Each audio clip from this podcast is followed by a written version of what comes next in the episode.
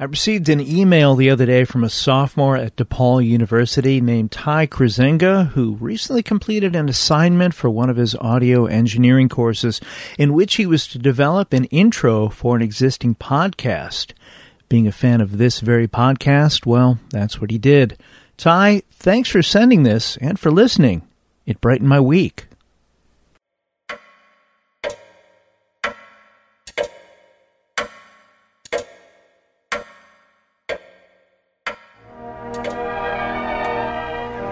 Chicago, a city of beauty, strength, and power. Chicago, commercial capital of the nation, agricultural market and industrial center of the world. Chicago, the most American of American cities. Chicago, Chicago, Chicago, Chicago, Chicago, Chicago History Podcast. Welcome to the Chicago History Podcast with Tommy Henry, where we discuss Chicago history, the places, events, and the people behind it all. He was born with a silver spoon in his mouth, but when this Chicago born department store heir died mysteriously at the age of 20, things really got weird. On today's episode, Montgomery Ward Thorne. I'm Tommy Henry, and this is the Chicago History Podcast.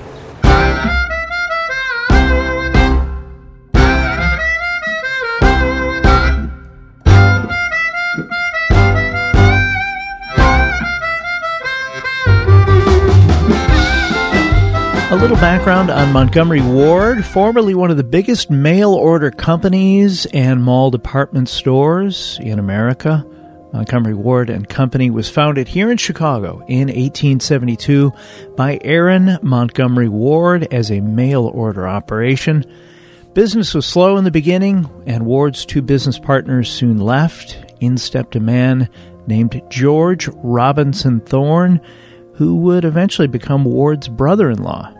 By 1900, the mail order only company, they didn't add retail stores until 1926, had sales of $8.7 million, about a quarter of a billion dollars in today's money, and just slightly less than competitor Sears Roebuck and Company. Needless to say, the founders of Montgomery Ward were sitting pretty financially, as were their heirs.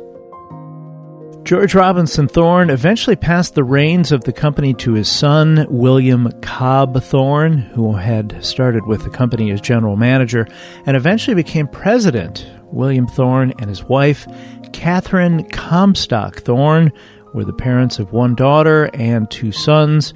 One of those sons was Gordon Comstock Thorne. Now, I realize I just threw a lot of names at you, but you can ignore most of those if you like, as we're about to get to the core players in this drama. A few years after William C. Thorne died of pneumonia at age 52, Gordon Comstock Thorne's mother, Catherine, created a trust for him worth $2 million. This was in 1921 it's a little more than $29 million in today's money. With this kind of family money, the younger Thorne really didn't have to work, and I found no evidence that he did. So, how did Gordon Comstock Thorne, great name by the way, spend his time? Well, he was a uh, bit of a party guy. His nickname, according to one source, was 30 Drink Thorne.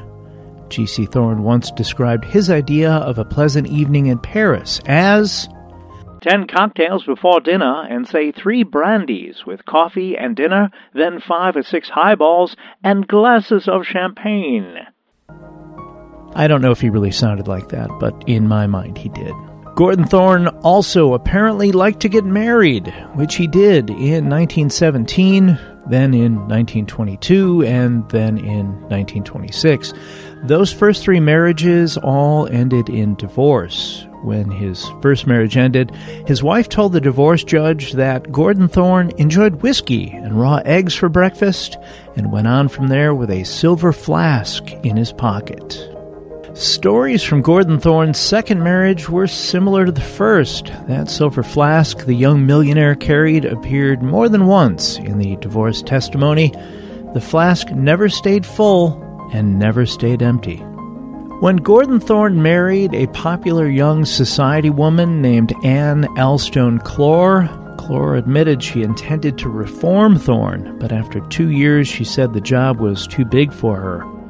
She received a $30,000 settlement in lieu of alimony, almost $450,000 in today's money. When Gordon Comstock Thorne came down with a severe case of pneumonia, he met the woman who would become wife number four, his nurse at Augustana Hospital in Chicago. Marion Bolin McDougal, who grew up in Wisconsin, had herself gotten divorced the year before from a dentist in Hammond, Indiana. Marion was described in sources as no nonsense, nursing Thorne back to health and getting him sober. Gordon and Marion married in 1929, and their union produced a son, Montgomery Ward Thorne, born in October of 1933. The three of them resided at 3400 North Lakeshore Drive. In November of 1934, Montgomery Ward Thorne's parents proudly announced their son was on his way to being a philanthropist, having paid for the building and maintenance of part of the Chicago Medical Society's exhibit at the World's Fair. He was one year old, so. A blurb in the January 16, 1935 Chicago Tribune explained Mr. and Mrs. Gordon C. Thorne, with their baby son, a nurse, and a valet would embark on the SS President Coolidge on the first lap of a trip that would take them around the world, with Honolulu, the Orient, India, Egypt, and Europe all as part of the four month itinerary. In January of 1939, while staying at his apartment at 1900 Collins Avenue in Miami, Florida, Gordon Comstock Thorne died unexpectedly of a heart attack at the age of 44. Newspapers across the country carried the story. Many of them mentioned his wife and young son. A few of them mentioned the number of ex wives and how, quote, his alimony payments have been estimated at hundreds of thousands of dollars, end quote. Gordon Thorne left an estate worth $2.6 million, a little more than $48 million in today's money. Gordon Thorne's will specified his son would receive an allowance of $500 per month until the age of 21, at which time it would be increased to $1,000 per month until the age of 30, then $3,000 until he is 35, when he would then receive the entire inheritance. He would also get another $5,000 if he graduated from college and an additional $5,000 if he graduated with honors. In keeping with his mother's request, Gordon Thorne also left $25,000 to Lehigh University in Bethlehem, Pennsylvania, his alma mater, for the establishment of the Catherine Comstock Fellowship for Biological Research. In August of 1943, Montgomery Ward Thorne's mother petitioned the court to get the nine year old's allowance increased from $500 to $1,000 a month pleading hardship due to higher taxes and higher living costs. According to the widow Thorne, when her husband was alive, they had nine servants, two automobiles, and a yacht. Marion Thorne went on to say that now, quote, we only have one servant, one car, and no yacht, end quote. The court approved an increase in November of that year to $1,900 per month. So, $500 in 1943 was a little more than $7,500 in today's money, which means the nine year old's allowance then jumped to nearly $29,000 per month in today's money. Whew, boy. On Christmas Eve 1951, at a private party at Chicago's Drake Towers, Monty Thorne, as he was often called, met a young woman described as a, quote, demure cameo faced blonde end quote. I don't i still don't know if cameo faced is a compliment. Uh, named maureen reagan. Reagan wasn't terribly impressed by monty. After all he was 18 and she was just 15 however three months later maureen agreed to a date. Their friendship developed into a teenage romance somewhat warily on the part of maureen. You see maureen came from money as well so Monty's riches didn't really impress her. Maureen's grandfather was 65 year old racing news czar James M. Reagan Sr. I've read reports about Reagan that made him sound like he was a totally mobbed up guy with the Irish in Chicago. And I've also read that he was an honest guy who wanted to operate his business in a legitimate way. One thing that is certain is one day in June of 1946, he was alone in his car at a red light at South State Street and Pershing Road, that's 39th Street, when a delivery truck full of crates covered with a tarp pulled up alongside him. A volley of blasts from shotguns tore into him, nearly tearing off one shoulder. This was the second attempt on his life in seven weeks. 65 years old. Somehow Reagan survived. A car traveling behind him with two bodyguards brought him to Michael Reese Hospital, where Reagan was heard saying, quote, Well, I guess if they want you, they're going to get you. End quote. Surgeons at Michael Reese Hospital considered amputating his mangled arm, but felt they didn't need to. Police, meanwhile, sought for questioning in the shooting holdover members of Al Capone's gang, including, are you ready? Hymie, Loudmouth Levin, Jake, Greasy Thumb Guzik, Murray, the Camel Humphreys, I see what they did there, Joseph Marcangelo, no cool mob name, and Chicago History Podcast favorite Tony Accardo, known as Joey Batters. Reagan was put under 24 hour police protection while in the hospital and agreed to name the shooters. Reagan died in the hospital 51 days later after a mysteriously administered dose of mercury. His killers were never brought to trial, and his killing remains unsolved. Granddaughter Maureen was just 10. Before he died, Reagan said, quote, If they rub me out, I have three sons who will step into my shoes. End quote. It appears Maureen's father, James Reagan Jr., disagreed. Reagan Jr. was so shaken by the events, he sold his share of the racing news service. The family's finances suffered, but with investments in real estate and the stock market, they were still pretty well off. Reagan pleaded with his wife, Aileen, to move the family to Europe. She did not want to uproot the family. So eventually, Reagan Jr. left on his own for Europe, divorcing Maureen's mother in July of 1952. He was quoted as saying, I'm afraid to return to Chicago. I fear for my life. Also in 1952, Montgomery Ward Thorne attended Lake Forest Academy, an expensive college prep in the northern suburbs along the lake. In the entry next to his yearbook photo, it mentions his participation in football, hockey, and baseball. It also mentions his interest in diesel engineering and that he was seriously considering it for a future occupation. That would not come to pass.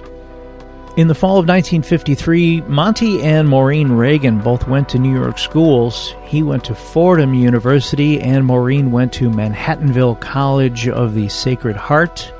They were able to see each other on Saturdays and take in a movie or go shopping on Fifth Avenue. To friends, all seemed to be going pretty well.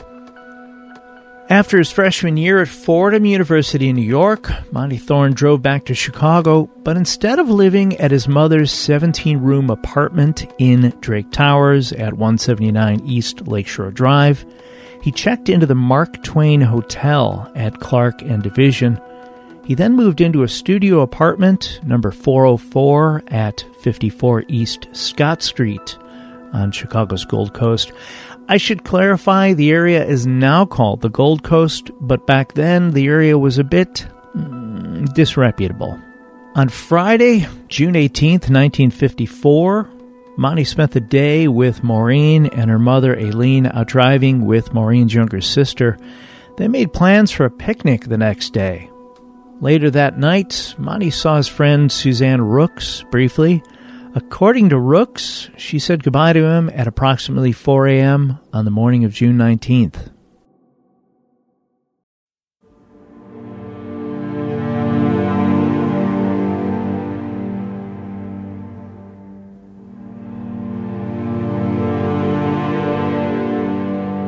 Ready for their picnic Saturday morning, Maureen Reagan waited and waited. No Monty. He didn't answer her calls. She went to his apartment, but he didn't answer the door. Concerned, she had the landlord open the door. There, to her horror, she found Montgomery Ward Thorne dead at age 20, sprawled out on his bed wearing only shorts. His lips were flecked with blood, and his arms had nine neat needle marks. Four were fresh. The tiny studio apartment was allegedly thoroughly searched and then ordered locked and sealed. Thorne's time of death was put at about 5 a.m., about an hour after Suzanne Rooks reported last seeing him. The coroner, Walter E. McCarron, later discovered that a door into the apartment from a connecting bathroom was unlocked. It was then he discovered a hypodermic needle, a girl's flower trimmed girdle, the butt of a marijuana cigarette, a capsule of heroin, and a lipstick smeared napkin. Maureen Reagan, Thorne's fiancee, was convinced the drug paraphernalia was planted. She also believed the track marks on his arms were also planted. According to Reagan, Thorne usually wore short sleeved shirts, so needle marks would have been noticeable. She did say he was always broke, so he sold blood when he needed money. According to Maureen, quote, he was great and good. He simply had no faults. He didn't drink. Why, he didn't even drink coffee, just milk. End quote. An official from Fordham University was later quoted as saying, Young Thorne was a fine athlete, a good student, and deeply religious. He served Mass every morning in the school chapel. We would know it here, I assure you, if he had been a drinker or dope user. Maureen Reagan claimed they planned to marry in December of 1954 and wanted to study animal husbandry at the University of Michigan and eventually operate a ranch in Arizona. Something else that came out in the days after the discovery of Monty Thorne's body, he had changed his will nine days before his death, leaving one half of his roughly $2 million estate to Maureen Reagan, one quarter to Reagan's mother, Aileen, and an eighth to each his mother and his aunt. In Monty's previous will, nearly all of it went to his mother. During the inquest into Thorne's death, Montgomery Ward Thorne's attorney, Jay Stowe, claimed Monty had, quote, asked me how he could investigate what his mother had done with his money and about his guardianship, end quote. Joseph R. Julian, an associate of Stowe, claimed that Thorne had come to him the previous Friday to say something had, quote, gone very, very wrong, end quote, with the administration of his father's estate. According to a Time magazine article dated July 26, 1954, titled Manners and Morals The Tragedy of Monty Thorne, Mrs. Reagan testified that Thorne was afraid to eat with his mother's lawyer because something would be put in his soup. He said he knew he wouldn't get his inheritance because his mother had spent it. Mrs. Marion McDougal Thorne, with mink stole, morning garb, reddened toenails, and with rosary beads clutched in her hand, replied pointedly, The boy went in and made a will, and nine days later he's dead. How do you explain that? Her lawyers had dug up evidence that her son was a drug addict and thus perhaps incompetent to change his will. The Reagan lawyers dug up evidence that he was a clean cut, clean living lad and legally competent. Mrs. Thorne also said she knew nothing about Monty and Maureen getting engaged. After Thorne's autopsy, the coroner's physician, Harry Leon, attributed his death to a combination of narcotics, alcohol, and sleeping pills. Leon was quoted as saying, he died by undue means, end quote, which many took to mean he felt it was murder. Montgomery Ward Thorne was buried at the family plot in Section 100 at Rose Hill Cemetery on Chicago's near north side.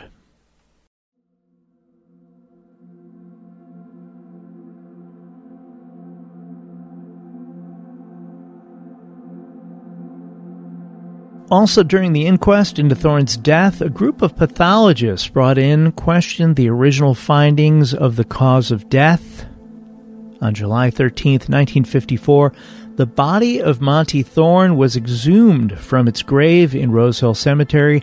Instead of one medical examiner, Thorne's body would be assessed by a panel of pathologists in order to determine the true cause of his death. The coffin remained sealed in a room in the county morgue. The door to the room was also sealed with a police guard stationed in front.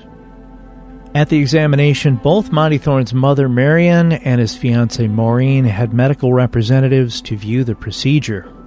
On July 29, 1954, the panel of the four pathologists reported their findings. Montgomery Ward Thorne died of acute bronchial pneumonia. The skin on his arms near the puncture wounds showed no sign of narcotics. In December of that year, 1954, Montgomery Ward Thorne's personal effects were turned over to Maureen Reagan. They included water skis, a comic book, a jar of peanut butter, a first baseman's mitt, a pair of ladies' high heeled shoes, a bottle of mustard, and Maureen's love letters. 1955 and 1956 saw much back and forth and legal wrangling regarding the will. From everything I read, the lawyers were making out like bandits. Mud was slung equally in both directions. In April of 1957, it was reported the dispute over Monty Thorne's estate was settled. Maureen Reagan and her mother received $242,150 that's worth about two and a quarter million dollars in today's money. Monty's aunt, Carol Lind, received $52,189.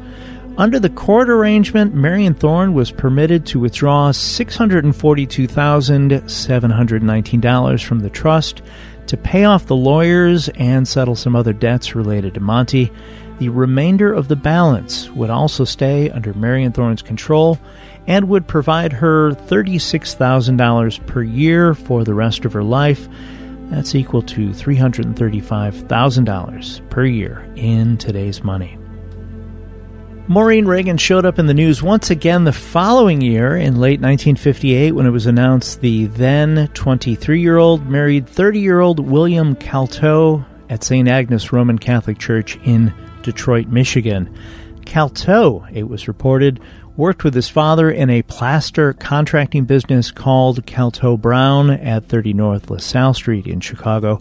I don't believe I found a single headline or news story about the wedding that did not make mention of Maureen's role in the Monty Thorne situation. When Monty Thorne's mother, Marion Thorne, died in December of 1966 at the age of 70, she was referred to as the quote, widow of an heir to the Montgomery Ward mail order fortune. Newspapers also acknowledged her philanthropy. She had donated large sums of money to Augustana Hospital, DePaul University, St. Peter's Catholic Church, Holy Name Cathedral, and other Catholic charities. Papers also noted that Northwestern University's Thorne Hall, since demolished, was named in her husband's honor. In present day, Thorne Auditorium is in the Arthur Rubloff building at 375 East Chicago Avenue.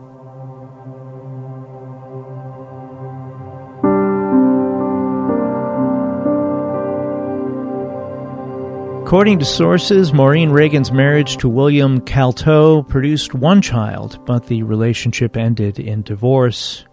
Reagan was living in McAllen, Texas in October of 1980 when her car left the roadway and submerged in a canal where she drowned.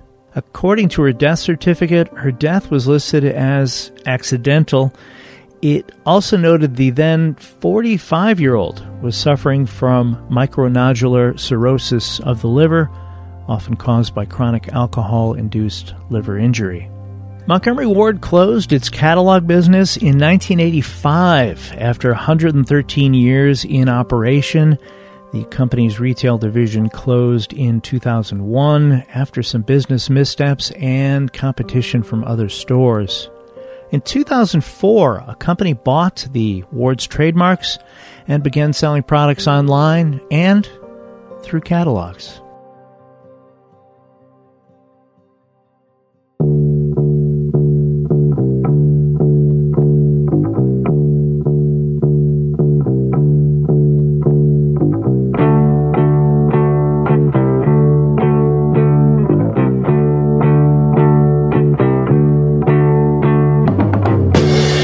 Enjoyed today's episode about the mysterious death of Montgomery Ward Thorne. Thanks again to Tyler Krizenga for that cool audio intro. Best wishes on your studies, Tyler.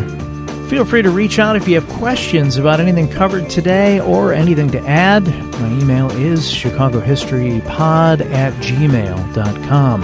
For more pictures and info related to the story, and ooh, I got a bunch, follow Chicago History Podcast on Instagram, Facebook, and Twitter. If you enjoy this podcast, please leave a five star rating or even better, a written review, especially if you listen on Apple Podcasts, as it will help the podcast grow and reach new fans. The Chicago History Podcast logo and the art used on the social media pages was created by John K. Schneider. Thanks, Johnny. He can be found at Angel Eyes Art JKS on Instagram or via email at angeleyesartjks at gmail.com. We'll be back next week with another chapter in Chicago's history. Until then, get out and explore when possible. Learn more about whatever city you live in and stay safe.